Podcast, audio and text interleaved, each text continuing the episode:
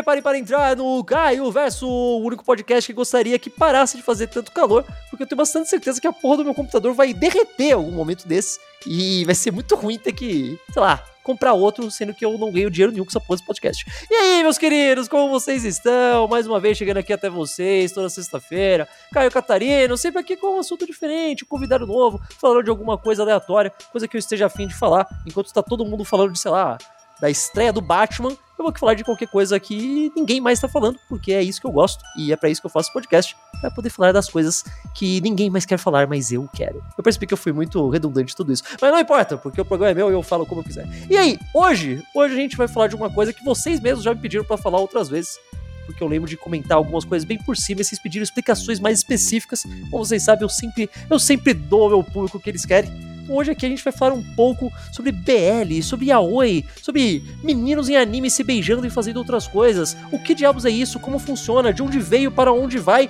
Muito mais complexo e muito mais historicamente relevante do que vocês podem imaginar. E é claro, a gente vai entender tudo hoje aqui. Como vocês sabem, eu não entendo de quase nada de porra nenhuma, então eu chamo pessoas que entendem muito mais do que eu. Hoje aqui eu trouxe duas especialistas. Eu trouxe a Paige e a Alice lá do Blime Aoi. Falei aí, pessoas. Olá, tudo bem? Como é que vocês estão? E aí, gente, estamos aqui para falar de Aoi. Tudo de bom. Fala rapidamente só pro pessoal que não faz a menor ideia de onde vocês vêm, porque às vezes meu público não tem a menor ideia do que é isso. Fala o que é o Blime e tudo mais. Se apresente aí rapidamente o, o projeto. Ok, é... olá gente, eu sou a Apache, eu sou editora-chefe do Blame Aoi, que é o site mais antigo sobre BL e Aoi em língua portuguesa. Muito bem, muito bem. Então, ó, vocês viram, eu trouxe gente que. Não, eu trouxe gente que vai saber o que tá falando. Tem, podem dar a carteirada aqui, porque são pessoas que entendem, são pessoas que consomem, são pessoas que já vêm estudando a história disso há muito tempo. Algumas pessoas que pegam mais a história, algumas pessoas que leem mais a história, mas vocês viram isso aqui? Então vamos começar. Gay, gay, homosexual, gay. É, meninas, vamos lá. Começando, como geralmente é o melhor jeito de começar, do começo. De onde veio, como começou a ter BL em mangá? Onde veio isso? Porque eu, eu, eu, ouvi uma história que eu não sei se é 100% verídica, que tem muita gente que fala que, ah, não, o primeiro romance BL que teve em mangá foi no mangá de. Foi no primeiro mangá de Devilman. Se você parar pra ver. Eu, eu não sei se é. Eu não sei se é exagero ou se não tem nada a ver. Tem alguma verdade é, nisso? É meio exagerado, mas. É meio exagerado. é aquele lance, ah, teve mangás que influenciaram BL, lógico, porque anime e mangá é tudo uma bolha, todo mundo se influencia. Sim. É uma grande suruba de referências anime e mangá. tudo cópia de alguma coisa, né? Pois é. Sim. Sim. E Devilman a gente vê bem a influência em outras coisas, mas assim, sei lá, acho meio, meio forçado você falar que foi o primeiro, assim, porque não foi. Não foi. então vai, qual foi o primeiro? De onde veio isso tudo?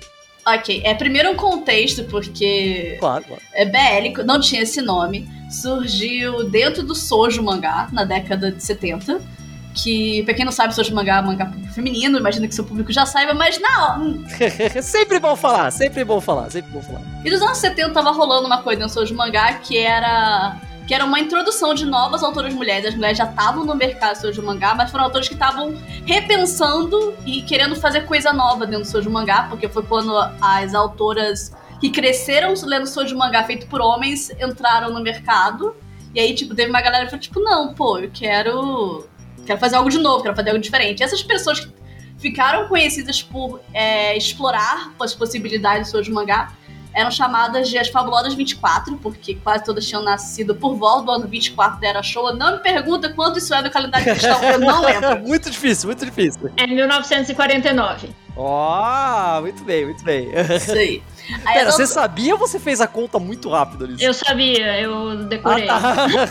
Tudo bem, ok, ok. É porque eu nunca lembro essas coisas de número. Mas. e dentro dessas autoras tinham duas particularmente, que era a Takimi Keiko e a Hajimoto.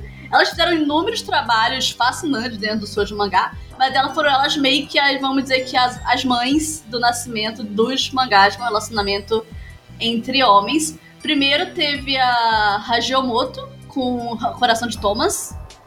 Não, pera. Uma... Não foi? Qual foi o primeiro? O primeiro foi Juichigatsu no Gymnasium, que era tipo um predecessor do, do Coração de Thomas. Era Ah, tipo sim. uma história parecida, mas não era tipo. Era uma história de capítulo único, sabe? Ah, tá. Era tipo um one shotzinho antes de ter a série em si, né? É, era tipo uma prévia, ela escreveu tipo essa historinha e depois ela pegou os personagens e fez uma história maior, sabe? Então, ah, entendi. entendi. Ah, sim, Ok, então. Ok. É, Argumenta-se que o primeiro mangá que teve um beijo entre homens dentro de uma revista Shoujo foi o Sanroni Ite, em 1972, eu acho, esse é o nome. Ah, até, até que foi rápido. Eu, já tava preparado pra vocês falarem que demorou, tipo, ah, demorou 30 anos pra ter o primeiro beijo, tipo, sabe? Não, Não, não. Foi bem rápido, assim, bem no começo. E Sanrun, Sanrun também era que nem Juichigatsu, era uma história de capítulo único que você vê que serviu de inspiração pra fazer Kazetoki no Uta depois. E foi uma obra importantíssima ali no começo. Sim, e uma coisa que tem caso, tanto Kazuki no Uta, particularmente, porque o Coração de Thomas é volume único, o Kazuki no Uta foi a primeira grande série, que tipo, tem vários volumes, e foi publicada numa revista Sojo, os dois foram publicados em revista Sojo. E os nomes da história na época, porque não tinha um nome definido, esse negócio de acabar de surgir não tinha um nome exato. Então, um dos primeiros nomes, tiveram vários, mas um dos primeiros nomes, que é um termo que é conhecido por aqui, que é o Shonen Ai Uhum. que seria porque era amor, amor por garotos, a maior parte de garotos eram garotos muito jovens, então ficou esse um dos nomes, porque tinha vários outros nomes na época. E pra. E uma suposição que tem muito aqui no, aqui no ocidente de que Shonen seria tipo, ah, o mangá, mangá entre, é amor, romance entre garotos, mas é mais levezinha, mais calminha. Não, Kazuki Nuta Eu sempre, começa. ouvia, eu sempre ouvia isso também, tipo, era, era sempre que eu via era uma coisa bem água com açúcar, tranquila e tal. Não, Puta Kazuki- merda, não é. Kazuki- Meu Deus, não. Kazuki no Uta começa com cena de sexo, sei lá, das primeiras três páginas. Ô, louco, já assim de cara? Assim, de cara, o moleque, a história, pu- puta história triste, o moleque foi abusado a vida inteira, só sofreu, Gilbert, puta soco no estômago, você lê a história dele. E é pauleira mesmo, não, não tem essa de ser água com açúcar, não, era bem intenso. É, é, só, só pra dar um contexto mais geral, essas primeiras histórias eram sobre o quê? Tipo, geralmente. Porque, tipo, o, o, o- shoujo normal nessa época ainda já, já tava indo pra coisa mais. Já tava indo pra aquela pegada de marrom shoujo, coisa assim, ou ainda não? Ainda tava bem naquelas historinhas até que se passavam, tipo, sei lá, na, na Europa no século XIX ou não? Onde que tava? É, O, que, o que o pessoal tava lendo na época era sobre o que a maioria das É, histórias? Sojo nos anos 70 tava muita coisa experimental, porque foi quando começou. O Japão contemporâneo começou a ser mais atrativo como mangá. E só foi Aham. dominar nos anos 80, mas começou nos anos 70. Mas a maior parte eram histórias que se passavam fora do Japão. Tanto o Coração de Thomas quanto o Kaito Nuta se passam em internatos na Europa no século 18 e bolinha. São com personagens europeus. Ah, Claro, claro. Essa época, é tipo, os mangás que tinham antes não tinham muito romance, assim. Os mangás de menina era tipo historinhas engraçadas, historinhas tristes tal, meio conto de fadas, assim, mas não tinha tipo aquele romance e tal. E aí nessa Hum. época aí nos anos 70, o pessoal começou a botar mais emoção nas histórias, sabe? Começou a botar mais, tipo, feeling e tal. Tipo, focar mais nos sentimentos dos personagens e tudo mais. O meu conhecimento de shoujo classicão é muito baixo, ouvi muita pouca coisa, mais tipo, de ouvir falar e tudo mais, mas sei lá, coisa que eu vi é só, sei lá, muita série de esporte, de menina jogando, que você pensa que vai ser ó, meninas fofinhas jogando vôlei, daí tipo, é porrada pra caramba, sabe, assim, tipo, É, é meninas sofrendo jogando e por aí. Tipo, a menina vai jogar vôlei, mas tipo, os pais dela morreram quando ela era criança, ela mora no orfanato. É, umas coisas assim, ninguém exato. ama ela, é umas histórias assim. Eu ainda tava nessa pegada de drama, né, assim, tipo, drama pesado, né. Sim. Aham. Não, é, tipo assim, não era exclusivo de Sojo mangá, porque mangás É. dos anos 70, tipo, tudo dramalhão, tudo novela mexicana, porque isso Uhum. vende. Então o Sojo era muito, tipo, era uma história de tragédia, uma história de sofrimento, de mocinha que era órfã, passava o pão que o diabo comia o pão que o diabo amassou na Europa, etc. Então as histórias que tinham os primeiros lançamentos entre garotos também tinham essa pegada trágica, porque pegada trágica e dramalhona, porque era meio que padrão da época. A Uhum. diferencial era porque eram, eram relacionamentos entre homens. E tudo bem, já começou a lançar nessa pegada, mas logo de cara já fazia sucesso entre o público ou foi uma coisa que, ah, teve rejeição e vieram uma coisa super de nicho e depois foi crescendo ou não? Já teve. Já tinha um público legal desde o início? teve seu público, não vou dizer que foram tipo super best-sellers nem nada, mas tiveram seu Uhum. público. O que foi muito mais difícil foi para autores conseguirem permissão para publicar essas histórias, porque a Hajimoto e a Kimei Keiko tiveram que primeiro se estabelecer como autoras Eles assim, tiveram que fazer sucesso pra ir virar pra editor, não, agora eu quero publicar isso aqui e aí deixarem, tá. sabe? Até que Uhum. ok, quando de publicar a Casa Toki no Uta, ela tinha publicado um outro mangá, que era um romance histórico, que se passava no Egito, que fez, tipo, um puta sucesso. E aí, com o sucesso dessa história, ela conseguiu meio que, tipo, argumento pra virar pro editor, falando, não, tipo, agora eu quero fazer isso. Faz sentido, faz sentido, E né? fez sucesso, assim, porque, por exemplo, Kazetoki no Uta teve 17 volumes, é bastante coisa. Sim, pra É. época. O que acontece é que teve os mangás profissionais, que é o mangá que sai em revistas, e paralelamente, nos anos 70 e 80, foi de quando cresceu os doujins, começou a surgir a Comic, toda aquela questão de doujins. Isso é um outro negócio que também eu, eu, eu- eu cresci ouvindo uma coisa e depois descobri que não era. Eu fico, fiquei muito. Acho que muita gente acaba vendo, eu fiquei muito acostumado que a Doujin é 100% paródia erótica de mangá. E não, Não, é, é só um não. mangá feito por. É um mangá feito de forma caseira, né? Por, por fã, ou tipo, só não tá numa editora, é só isso. Não pode ser uma paródia erótica de alguma coisa também, lógico. Mas não precisa ser, né? E também não é só mangá, também tem livros, né? Eles tinham os Uhum. livros e revistas também, que eram, tipo, Doujinshi era qualquer publicação independente. É, independente esse. E esse é o doujin termo. é basic... tem doujinshi que é pra, tipo, material físico, revista e tal. E doujin, tipo, é meio que assim. É qualquer coisa que não seja, tipo, profissional, tipo, é feito de forma independente. Então Uhum. aí vai jogo, vai CD, vai cantor, vai qualquer coisa que, tipo, é feito fora do círculo, vamos dizer, mainstream, profissional, é- entra no doujin. Então esses, esses quadrinhos, esses doujins são assim, é só basicamente não profissional, não quer dizer que são amadores, muitos autores publicavam doujinshis fora do trabalho profissional, mas então, dos anos, aí nos anos 70 e 80, foram os doujinshis começou basicamente por fãs de shoujo mangá, que gostavam dessas histórias, não só quadrinhos Duta, mas dessas histórias em geral, e começavam a publicar quadrinhos sobre isso. Só que surgiu os doujinshis. Aí na década de 80, 70 e década de 80, foi quando começou a surgir ah, com mais força as paródias baseadas em personagens de propriedades já conhecidas. Hum, Que aí tá. que foi começou a surgir o pessoal desenhando, os personagens se beijando e tal. O primeiro grande fandom que foi afet... que meio que meio que causou essa explosão foi Capitão Tsubasa, conhecido aqui como Super Campeões. Que é tipo meio que o primeiro grande fandom, tipo assim, de juntar e todo mundo ficar fazendo chip de personagem. Aham. Inclusive, tem um, um mangá BL, não é BL, é porque ele é shoujo, mas ele é super famoso no meio, assim, chama Zetsuai, que ele começou como um doujinshi de Capitão Tsubasa, era o Akabayashi e o Ryuga, eu não sei, eu não conheço os personagens, acho que era esses nomes. E aí a autora pegou e transformou numa história original. Tipo, ela meio que mudou as coisas pra ficar uma história original e publicou numa revista na Margaret, que era uma revista shoujo. Então é. Eu sempre ouvi o pessoal falando que é, é muito fácil você querer transformar a maioria desse, principalmente os shows mais, mais antigos, transformar numa obra de, de que tenha muito tipo, ah, é muito tipo de romance entre garotos, porque o elenco é quase totalmente formado por homens só, cara. Sabe, tipo, é muito fácil. Você É. não precisa, não- você vai falar assim, ah, se eu quero, se você quer colocar romance em Capitão Tsubasa, tem tipo duas mulheres na história, tá ligado? Então, É, é, né? então. Tipo, mais fácil você juntar copy. Era facilitava, parte porque era engraçado fazer, e Também, parte também, porque sim, também, tipo, não tinha personagens femininas no Cat Desenho, então é muito mais fácil você imaginar um romance entre os personagens masculinos, porque daí estão lá sacrificando a vida um pelo outro, chorando um pelo outro. O queridinho dos brasileiros, Cavaleiros do Zodíaco, também não era super popular em Doujin, em Doujin Yaoi? Sim, era bem popular também. Era, era bem popular. tipo, o Capitão era só o maior, mas tipo, meio que quase todos os shonens populares da época entraram no rodo, sabe? Porque Tsubasa era o mais popular.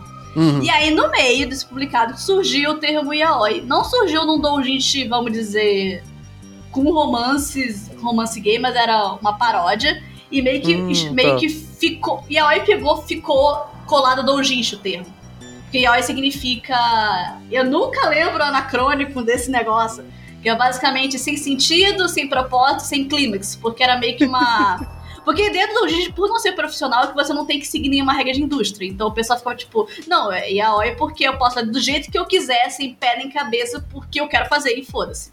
Peraí, peraí, peraí. Então aquele negócio que a Oi é um- uma sigla que significa alguma coisa, tipo, minha bunda está doendo, ou qualquer coisa assim, é lenda? Era uma piada interna. É uma piada mas a interna. Não é o termo original, mas é uma. É o que a Paty falou, sem clímax, sem desfecho, sem sentido. Aí o pessoal zoava, falando, Uhum. ah, não, na realidade significa, tipo, ah, minha bunda tá doendo. É. E aí seria Shirigaitai. Tipo assim. Isso, isso, exato. Eu sempre ouvia isso, eu falei, cara, isso não pode ser verdade. Mas eu pensei, talvez seja verdade, mas não sei. Então, O pessoal ok, fazia- não- Isso era uma piada comum, mas Ok, tipo, não ok. é o termo sentido. entendi. E aí, e aí e era basicamente. Só que com a popularidade dos doujinshis que são de relacionamento gays entre os personagens ficou tão forte que meio que colou uma coisa a outra. É romance doujinshi de personagem de. Doujinshi gay de personagem Shonen Jump é tão junto, é tão colocado com o que meio que se juntou um nome no outro. Só que aí, enquanto isso, tinha o Shonen Ai publicado nas revistas Sojo, um dos nomes, porque tinha mais de um. E aí, nos anos 90, quando começaram a surgir as primeiras revistas que eram só focadas nisso, que era só. que não eram revistas Sojo, eram Ah, revistas. as revistas focadas em Aoi demorou então pra ter as próprias mesmo, então. Foi só na década de 90 que começou Ah, a surgir. tá, tá. E aí foi uma salada de frutos, porque a Shonen Yaoi pra um lado, Shonen Ai pro outro. Tinha vários nomes, até uma revista, até uma revista usar o termo Boys Love. E aí levou alguns anos, então pro final dos anos 90 em 2000 meio que estabeleceu o Boys Love, ou BL, como nome oficial do gênero barra demografia. E Yaoi e Shonen não são mais usados no Japão. Porque Yaoi era usado pra coisa independente, não faz sentido você usar pra revista profissional. E Shonen Ai caiu em desuso porque Shonen Ai não é amor de garotos, é amor por garotos e é o termo japonês pra pederastia. Então meio que faz sentido eles pararem de usar depois de um tempo. É, começava a ficar complicado, né? Justo. É, E, aí, e aqui no ocidente, muito provavelmente por causa de doujins e por causa dessa salada de frutos que aconteceu nos anos 80, até firmar no nome correto, por aqui ficou muito conhecido você falar que Aoi, falar que Aoi é o que no Japão significa BL. Então Uhum. por isso que a gente fala aqui no Blind Yaoi, a gente não liga tanto de você ficar usando Yaoi ou BL pra se definir, falar sobre esse gênero da demografia, contanto que todo mundo esteja entendendo. Não, a gente tá falando de romance, de Uhum. mangá, de romance de garoto público feminino. Pronto, usando Yaoi e BL, se você dá esse sentido, todo mundo se entende. Mas o termo oficial no Japão é BL. É, é que fica aquelas coisas, sabe, tipo, sei lá, quando elas falam, ah, otaku quer dizer a pessoa que gosta muito de anime e mangá, e, tipo, e não é. Não é isso, é tipo, a pessoa É. que gosta muito de qualquer coisa. Mas ficou Sim. um termo conhecido por aqui e hoje em dia é meio que essa a definição pro público geral, né? Então, meio que ficou, né? É. Eu, diria que, eu diria que BL tá ficando mais forte agora. Agora, porque como a- no ocidente o acesso a BL oficialmente cresceu muito, e as editoras Uhum. quando vêm pra cá vêm com o termo usando BL, começa a pegar mais por aqui. Então o que é verde é o pessoal começando muito a adaptar o BL e deixando o Yaoi de lado. Eu acho que uma hora vai acabar acontecendo igual foi no Japão, que o Yaoi vai cair em desuso, porque BL é o termo mais, mais forte e faz muito mais sentido você usar. Porque BL não é só pra mangá, BL é pra qualquer coisa. Tipo, é pra, é pra anime, é pra jogo, é pra é Filme? pra drama CD, é pra filme, então tipo, é muito mais prático você usar BL pra tudo que ficar diferenciando entre Yaoi e Shonen. Porque Yaoi e Shonen do Japão era muito uma dicotomia mais profissional e amador do que qualquer coisa a ver com sexo, igual foi popularizado por aqui. Fascinante. Meu Deus, que, que complexo, cara. Foi só pra explicar o nome e já deu, tipo, 20 minutos, tá ligado? Tipo, mas é uma beleza. Assim que é bom, assim que é bom, cara. É porque, é porque rola muita confusão com o nome, então a gente meio que tipo, tem que explicar toda vez, porque você Imagino, entra no Twitter, imagino. toda semana tem uma definição diferente pra BL, Yaoi e se você perguntar pras pessoas. Antes da gente ir em algumas coisas mais específicas e tudo mais, quais da, da- dessa primeira leva, assim, antes de ter revista própria e tudo mais, quais foram a- as histórias, então, tipo, de BL que eram muito grandes? Tipo, ah, que não eram, tipo, paródias, quais eram, assim, a- as mais famosas, ou as mais que, as que mais influenciaram coisas que depois? Podem dar alguns exemplos aí? Teve Kazetoki no Uta, né? Como eu falei, foi, tipo, Uhum. imenso, assim, influência e, tipo, influencia até hoje. Inclusive, o autor de Berserk falou, o Kentaro Miura, ele falou que foi uma inspiração pra ele escrever Berserk. Caralho, deve ser triste mesmo. Olha, é muito triste. A gente fala que Kazuki no Uta é o Gilbert, que é o protagonista. Ele é o menino triste original. E desde o Giovanna na Fish, que é uma versão menos triste de Kazuki no Uta. E Cara, batizou- Fish é a versão menos triste? menos Pois é. triste, cara. É menos triste. Maluco. O Gilbert é um, o Gilbert é um fudido, cara. A vida Nossa, dele é banana, foda. banana, banana Fish é fichinha comparada a Kazuki no Uta. Tá, mas aí, que, que mais? Kazetoki no Uta, que outros exemplos temos? Teve Zetsuai, que foi, era um dojo que foi convertido pra, pro mangá sojo. Teve muito. Caraca, agora aquele momento que para o nome na cabeça. Teve muitos. Tem muita coisa que saiu em revista Sword meio que se perde ao longo do tempo com os nomes. Tem Uhum. Pataliro, a Alice Especiais tem Pataliro. É, eu sou a pessoa pra falar de Pataliro. Pataliro foi o primeiro que foi adaptado pra, pra anime. Foi o primeiro anime Hum. com personagem gay que teve. Mas mantiveram tudo ou foi aquela coisa que no anime tiveram que tá suavizar? explícito, os caras, tipo, mostra a cena de, de sexo, só não mostra genital, mas, Claro. mas é, era um anime de paródia, bem comédia, assim. E, Hum, inclusive, era meio voltado pro público infantil, que é até meio engraçado você pensar assim, porque você vê, você assiste, as histórias são bem, tipo, moral da história pra criança, assim, sabe? Mas tem, os, tem o casal gay ali no fundo, tem os caras transando e tal, então é. Será que é por, por ser uma coisa de comédia aí, meio que, entre aspas, tudo bem? Porque, ah, é de piada, não é sério, entre aspas, então aí eles deixavam fazer? Será que, será que isso que facilitou poder ter o anime em si? É assim, porque tem os plots, ah, os enredos são bem sérios, assim, tipo, quando envolve o, o Bancoran, né, que é o personagem gay, o principal personagem gay, não o protagonista do anime, porque o protagonista é o Pataliro, né, como o nome diz.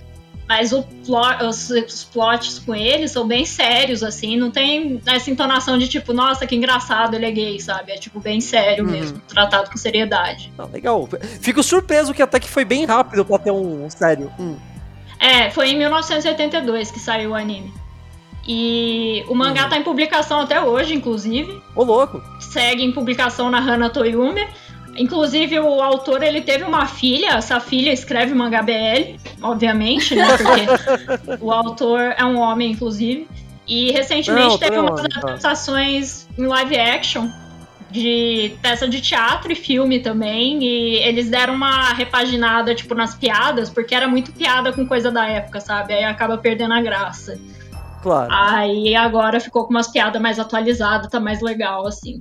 Sempre teve muitas obras, então, que sempre foi. ó, co- Vocês falaram, coisa que influencia até hoje, né? Tipo, influencia até fora do Yaoi. Então, né, você falou até do. pô, até do Berserk eu não tava esperando, cara. Esse me pegou desprevenido Sim. aqui. Eu não, não tava Sim. esperando ser uma inspiração, mas. Outro, agora que eu lembrei, um que eu tava tentando lembrar o nome, que era um bem popular, que bem, que é da década de 90, que começou em 97, que é o Haruo Deita.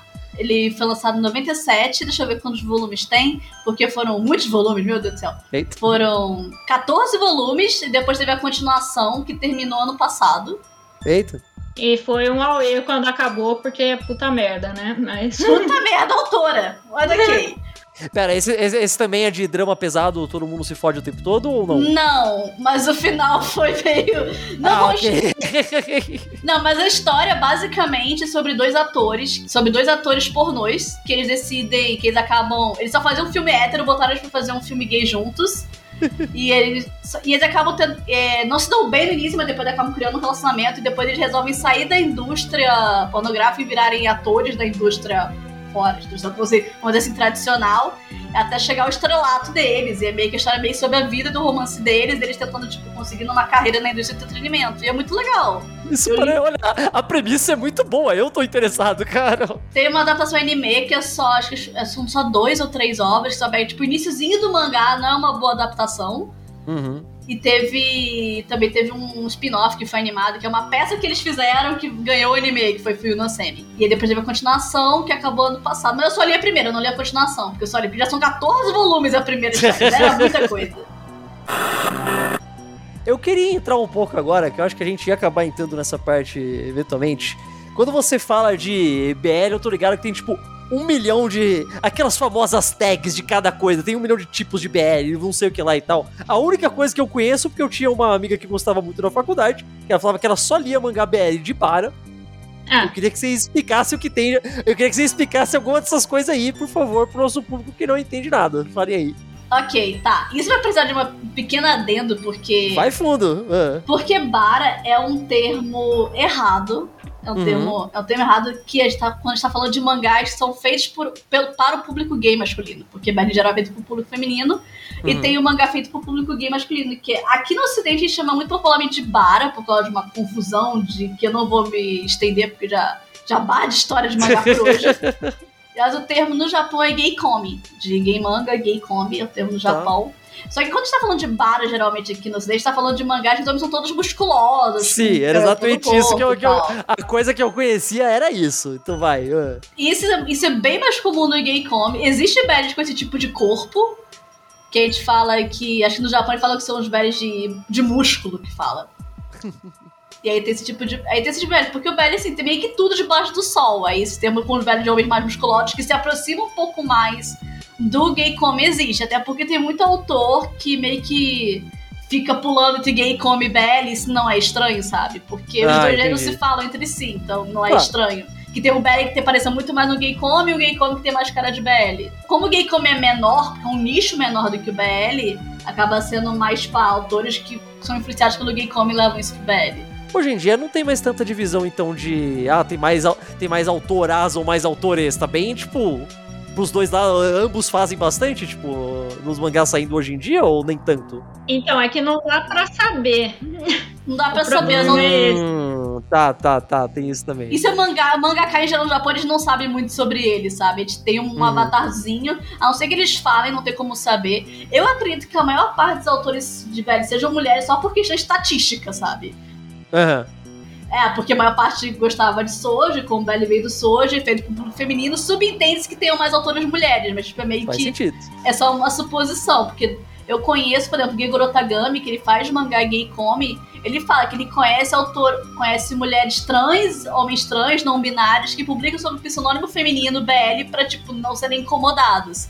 Então Faz você não sentido. sabe, a não ser que a pessoa fale, eu não tenho como saber, sei lá, tem algumas autoras que eu sei que são mulher porque eu já vi foto delas, o que são raras, porque o mangaka não costuma aparecer, ou sei Uhum. lá, elas fazem aquele space no Twitter, eu escuto e eu sei que é uma voz de mulher, mas tirando isso, tem como eu saber, sabe?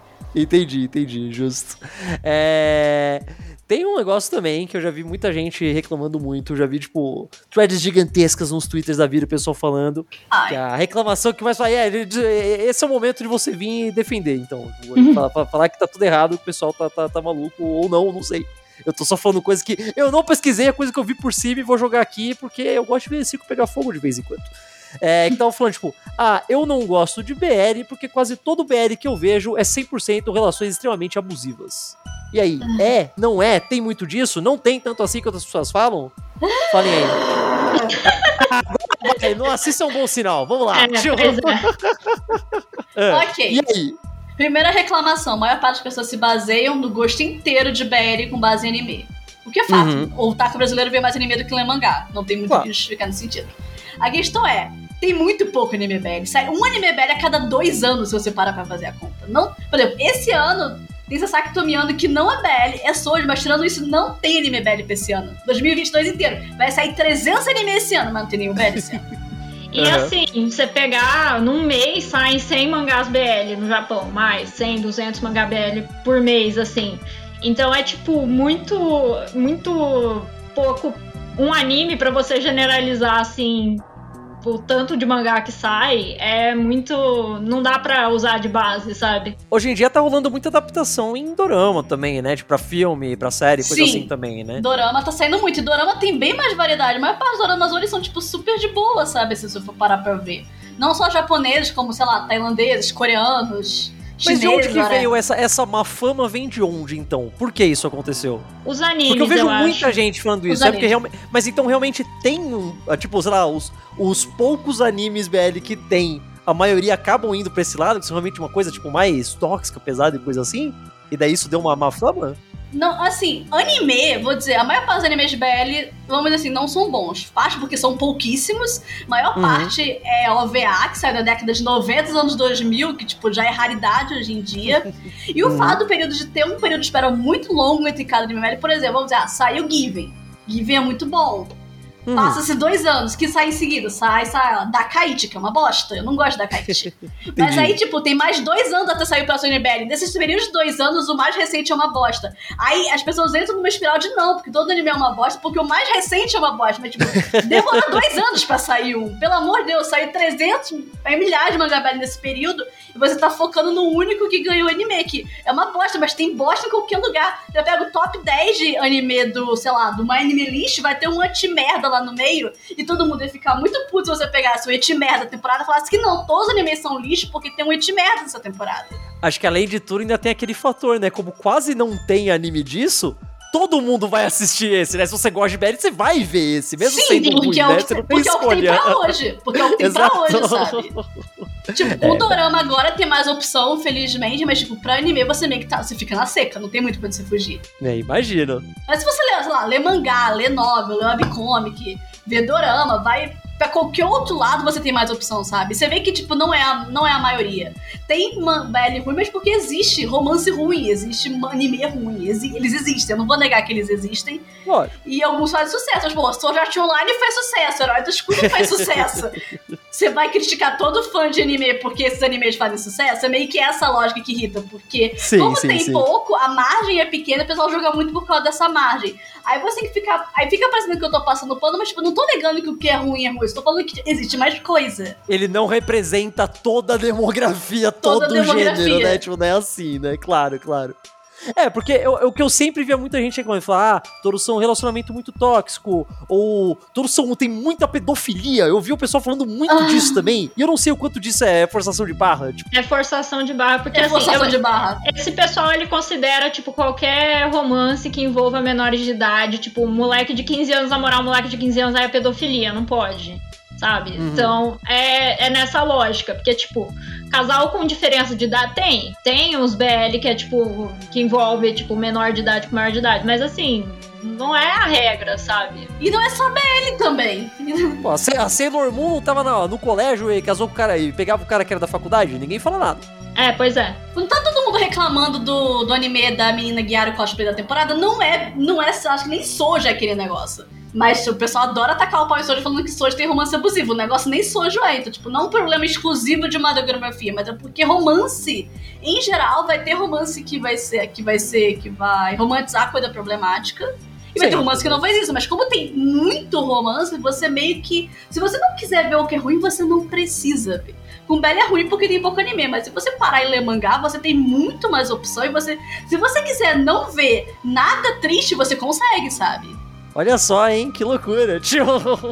É só você ver as coisas boas que você não vai achar nada ruim, né? Olha, que, que, que conceito maluco, né? Quem diria? É, pois é, só se guiar pelas tags e pelos comentários das outras pessoas que dá pra, dá pra escapar do que você não gosta. Sim, vocês podem seguir o Blime pra pedir recomendação, Olha a gente aí, né? não se Pronto. importa.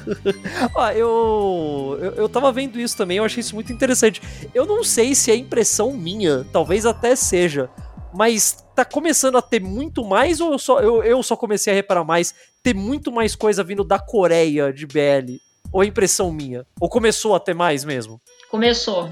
Eu acho que o mercado coreano, o mercado. O ja- mercado de BL fora da Ásia tá crescendo muito. Tipo, não é que o Japão Uhum. diminuiu, mas é mais que os outros cresceram. Então fica muita coisa. Agora é agora, tem muito mais opção, mais que o mercado japonês já é gigante em termos de BL. Agora vem Coreia, vem, vem China, vem Tailândia, vem todo mundo junto produzindo suas próprias formas de BL. Então, tipo, Tailândia é forte com as adaptações. China tem os dameis, a Coreia é forte com webcomic, o Japão continua com os mangás. Então, Nossa, tipo assim, os, os webcomics são uma coisa meio. Sei lá, eu nunca peguei nada de webcomic pra ler, nunca. De nenhuma, nenhuma demografia, eu nunca peguei nada pra ler, nunca me interessei muito. E daí parece que, sei lá, eu pisquei e agora, tipo, é a maior coisa do mundo.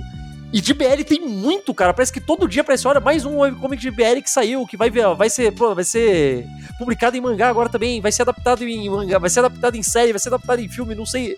Eu não sei o que aconteceu que explodiu pra caramba. Eu acho fantástico, mas Pra mim, foi para mim que não tô, que eu, que eu não fico olhando, parece que foi do nada, sabe? De um dia pro outro começou a ter um monte. Olha, teve. Na verdade, são dois fatores pra essa explosão. Porque agora a gente tá numa semana que tá tendo realmente muito anúncio vindo da Coreia. Porque eu acho que a Coreia tá querendo correr atrás de prejuízo e alcançar Tailândia e Japão. Uhum. Porque no Japão teve um dorama que é O Sun's Love. Um dorama que não é BL, aliás. Ele foi publicado meio que baseado numa novel. Que tem um romance gay na história. Fez, tipo, muito, muito, muito sucesso. O Uhum. Love. Fez muito certo no Japão. E o sucesso desse, desse dorama meio que incentivou muita gente na indústria a querer tipo, investir mais em BL. Foi isso que levou, por exemplo, ao selo Blue Links, que é o selo de filmes de filmes BL da TV Fuji, que eles lançaram a continuação de Given, lançou Saizuru, lançou Mibê do Stranger, e incentivou mais séries, é, mais doramas japoneses de BL serem, serem feitos. Tipo, ah, é, Sherry, Sherry Magic, que foi lançado na, na causa desse sucesso. E a Tailândia tava com uma indústria de produzir, de produzir novelas e séries de BL já há vários anos e algumas séries específicas, tipo, explodiram de popularidade, começaram a exportar pro restante da Ásia. E quando você vê, tipo, tá todo mundo querendo correr atrás, porque a China também tá fazendo sucesso com os dameis.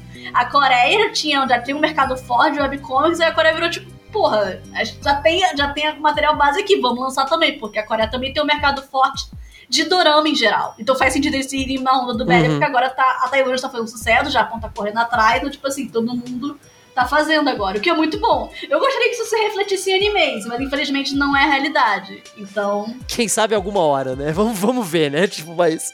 Você falou da China. Eu não. Eu sempre pensei que China tivesse algum problema com censura. Tipo, pra esse tipo de coisa. Tem ou não? Ah, como como Tem. funciona lá? na China a questão é que você pode publicar a BL, mas Uhum. você tem muitas restrições sobre o que pode ser feito, porque conteúdo explícito não pode. Tá. Pelo que eu vi, por exemplo, muita publicação é feita online. Online você não pode, tipo, você não tem site que vira e mexe, ah, não vamos deixar mais publicar BL. Deleta tudo do site e foda-se. Ô, louco. Ah. Mas, tipo, em material escrito você pode ter um pouco mais de liberdade. O que muitas autoras fazem, sei lá, é publicar em Taiwan pra poder, tipo, ter mais margem pra publicar coisa. Só que quando tem adaptações em anime, em, adap- em animação, que são os donghua, é, donghua, ou em doramas, aí eles cortam o conteúdo BL mais explícito e vira muito mais um bromance. Foi o que aconteceu, por exemplo, com o Modal Zushi, que a New Pop vai lançar, que a novel em si é BL, é um romance explícito, mas é bem slow burn, bem slow burn. Uhum. E aí, quando for adaptaram pra animação e pra, do, e pra Dorama, que o Dorama tá tendo na Netflix, tipo, virou bromance. O velho é totalmente escondido. Só, eles são só muitos bons amigos, né? Exa- Tipo. exa- exatamente. Eu tenho um exemplo disso, que é um Donghua, que ele é até engraçado, que ele tem os episódios que tem o BL mais explícito, eles têm duas versões, uma versão censurada e uma versão sem censura.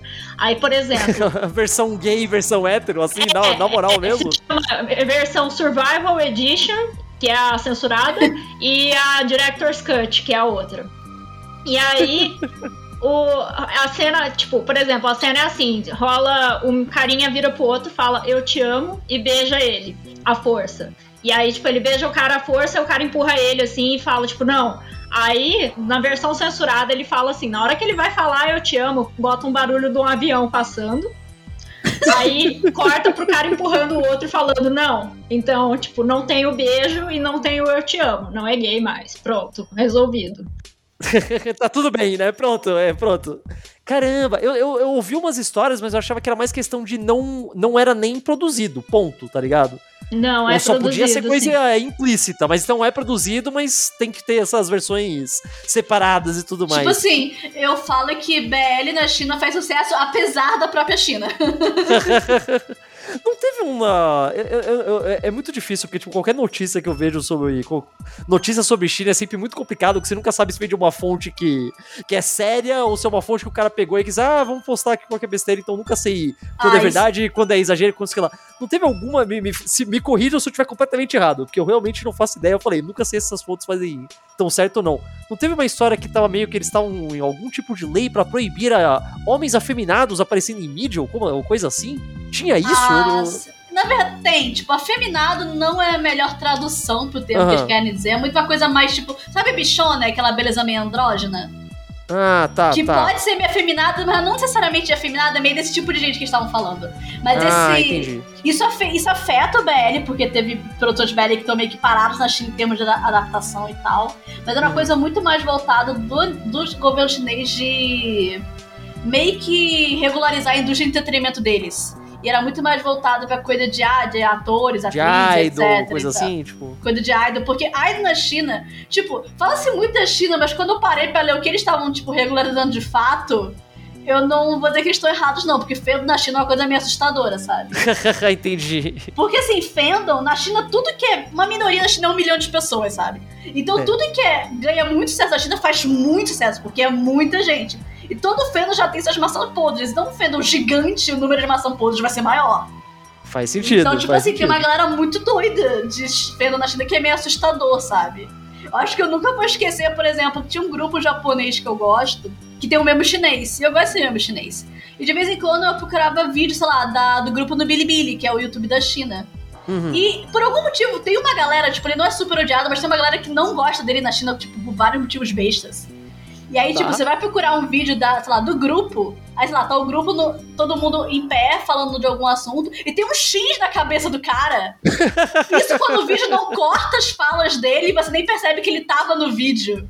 Meu Isso é uma Deus. coisa muito pequena. Então, tipo assim, o Fernando é meio louco. Então, assim, quando eu parei pra ver o que eles estavam realmente é, caindo em cima, eu falei, tipo, não vou, não vou assim, não tô tirando a razão, não, porque é, meio, é a Tá. loucura que rola lá.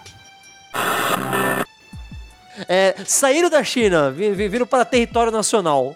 Quando que começou a ter. ho- Hoje em dia a gente falou, tem muito. Começou a sair muito mangá BL por aqui, vem coisa. Quando que começou a sair coisa BL de verdade por aqui? Tipo, eu tô falando oficialmente, saindo em banca, tá ligado? É, o primeiro mangá, assim, vamos dizer que foi vendido como, que foi o Gravitation pela JBC. Eu ia falar do Gravitation, eu falar, ele conta ou não? Ele é outra coisa, não sei. O, tipo. o Gravitation é meio complicado, porque o Gravitation foi publicado numa revista Sojo, Uhum. então não é classificado como BL, mas depois fizeram uma republicação e essa republicação foi vendida como BL. Então meio que tá num limbo, porque como Hum. o Gravitation saiu na década de 90 e na década de 90, quando tava estabelecendo, tipo assim, BL, não tinha todas as revistas, aí foi crescendo, não era tão incomum é, mangá BL sair em revista Acho que era aquele, se, for, se tivesse saído alguns anos depois, ele seria BL com certeza. Meio Sim. isso. Aí tem muito Entendi, BL entendi. antigo que tá nessa margem, e eu não fico questionando se seria ou não, porque eu acho que meio que, sei lá, é meio, não, não vale muito a pena a discussão, sabe? Aham. Mas é meio que tá nesse limbo, mas é um romance com. Mas foi vendido como? O primeiro mangá BL do Brasil foi vendido assim. Mas só teve esse, a JBC nunca esclareceu muito a questão de vendas, eles não tem como saber se realmente fez sucesso ou não. Eu chuto que não fez, porque não fala Olha, eu sei, toda vez que eu vou, eu, eu gosto muito de ir em sebo, é uma coisa que eu adoro. E toda vez que eu vou em sebo, sempre tem lá uma coleção completa de Gravitation numa fita, assim, que tá lá vendendo e tá lá pra sempre. Então É, não sei, então. sei lá, né? É, tipo, não tem como a- saber. É, difícil, o que você falou, não temos dados certos pra isso, mas não, não sei, não, não me Sim. pareceu que foi, tipo, um puta sucesso. Também, se tivesse sido, eu arrisco que eles teriam trazido mais coisa logo de cara, né? E demorou muito pra começar a vir mais obra BL pra cá, não foi? É, o primeiro BL, BL mesmo, foi Blood Honey, que a New Pop publicou aqui em 2011. Aí, pô, nossa. Mas foi bem a conta gota, tipo, era um a cada dois anos, três anos, um BL saía. Um BL saía, tipo, não era um BL assim, Blood Honey não é ruim, mas é bem mediano, sabe? Não é um título conhecido nem nada coisa assim, é só tipo ok. E a maior Uhum. parte de BL que a Nippon publicou por um bom tempo tava bastando essa categoria de ok, ou eram mangás bem velhos, tipo, ah, lançou em 2011, mas o mangá é de 2007, sabe? Não é... Entendi. Não tem, não tem nada, assim, não são super mangás, mas também não tem nada muito especial nele. Então era bem difícil, tipo, alavancar. Eu acho que só foi, tipo, realmente mudar o cenário quando a New Pop anunciou Given aqui, Hum. porque aí foi realmente. Foi meio que tipo assim, o mangá certo na hora certa, porque eles conseguiram anunciar pouco depois que o anime saiu, o anime tá disponível oficialmente no Brasil. E aí o mangá fez sucesso, o mangá veio no Japão, uma história conhecida, sabe? Mas Aham. É, aí já é mais fácil. É, ó, a coisa que eles fazem com todo o shonen de lutinha desde sempre, né? sim, Anuncia, tá saindo anime, tá saindo jogo, blá, blá, blá, todo mundo gosta. É, Give foi o primeiro que aconteceu isso com o BL, então, tipo assim. E aí, com o sucesso de Given, que a New Pop, basicamente, porque é a única editora que realmente publica BL no Brasil atualmente, a Panini anunciou da Kaichi é, no início desse ano, então, tipo, vamos ver como é que vai ser. Agora temos duas editoras que publicam BL no mercado, que eu considero um lucro, porque 50% a mais, olha só. é, você tem que vender falando isso, né? Tivemos um aumento de 50%. 50%, porque Ninguém precisa saber que passou de 1 pra 2, mas tudo bem, né? Mas. E os coreanos? Que, qu- quando que começou a vir pra cá? Porque a New Pop começou a trazer um monte, né? Agora, Eles anunciaram vários na New Pop Wicked. Eles agora anunciaram vários agora, novos Uhum. também. O primeiro que eles lançaram foi BL, foi Honor Off, que lançaram ano passado. Não vou dizer que é a mais popular no momento, não era que nem Gimme, que era super bombado, mas é, uma, é um BL conhecido na Coreia. Honor Off é um que é, é aquele que ele é, ele, é, ele é mais explícito ou não? Agora eu não, não lembro se eu tô sim, ele foi. Aqui no Brasil ele vai ser vendido sem censura. Ele é vendido Sem sem, censura. censura. Ah, ô louco. Censura tá. das partes, é. Sim, é porque na Coreia, como ele é vendido como webcomic, você compra os capítulos, os capítulos são obviamente censurados. Aqui no Brasil é vendido sem censura. Pergunta de quem genuinamente não sabe. A censura de parte. Íntima. De parte. Não, parte íntima. Pa- pa- Não, foda-se, tá? Censura das pessoas fudendo nessa porra desse negócio. É exatamente como é a censura nisso em mangá japonês ou é diferente? É basicamente igual, só muda Ah, tá, muito tá. porque na Coreia é mais comum você fazer o sabre de luz. Ah, tá, tipo, tá, eles tá. recortam. Eles recortam o formatinho e fica branco o, negócio fica, tipo, brilhando. Eles entendi, entendi, entendi. Fica, tipo, um sabre de luz. Por isso que a gente chama de sabre de luz. No Japão tem mais variedades de censura. Inclusive, tem uma matéria no Blime que eu escrevi que era sobre tipos de censura de pinto no Japão.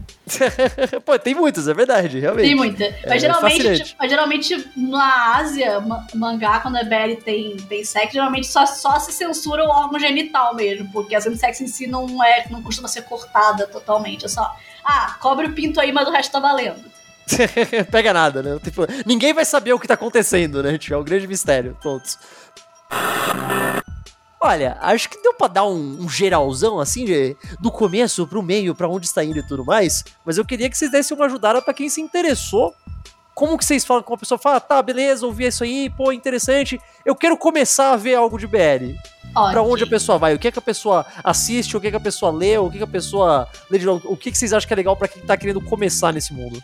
Ok, eu acho que pra anime, porque a maior parte das pessoas acaba preferindo o anime, acho que a primeira recomendação mais óbvia é Given, que foi lançado, foi lançado em 2019. Uhum.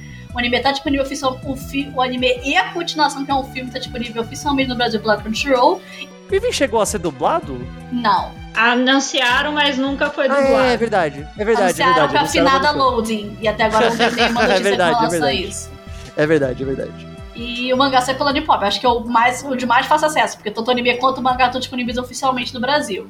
Uhum. Além disso, eu recomendo o Miber no Stranger, que a Nippop também vai lançar um mangá. E é um filme, é uma adaptação em filme, que eu recomendo bastante, porque é uma ótima história. A história sobre aceitação e aprender a gostar de você antes de gostar de outra pessoa. É um, é um romance muito bonito a arte é muito linda. Quem fez o design do anime foi a própria mangaka, então tipo, é bem fiel ah, em termos de arte. E o filme tá disponível na Funimation, mas eu acho que provavelmente vai em breve pra Crunchyroll É. por causa da questão da margem. Exato, né? Então vai estar vai tá disponível oficialmente em um dos dois lugares. Tá, na, tá no Funimation até o momento da gravação desse podcast. né? Isso aí. Deixa eu fa- recomendar, fazer uma recomendação pra galera que é fã do shonen de lutinha, que quer ver um Boa. shonen de lutinha gay.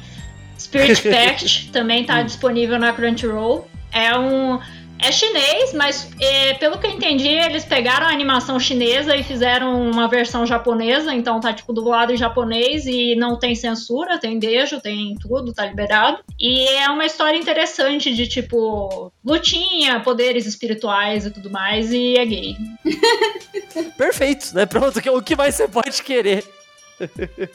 ah, legal. Falei, é, é, eu, nu- eu, eu, eu nunca soube aonde começar, o que procurar, todo negócio. Tudo que eu sabia era, sei lá, que o, as meninas do clã tinham começado fazendo Doujin Gay de Cavaleiro Zodíaco, sabe? Tipo, é tudo que eu sabia. Tipo, eu não sabia, eu não conhecia muito pouco. Aliás, essa história é verdade? É verdade mesmo? Cavaleiros elas faziam, eu sei que elas fizeram de Devilman e do De Jojo. que é De famoso Jojo, sim, pode crer.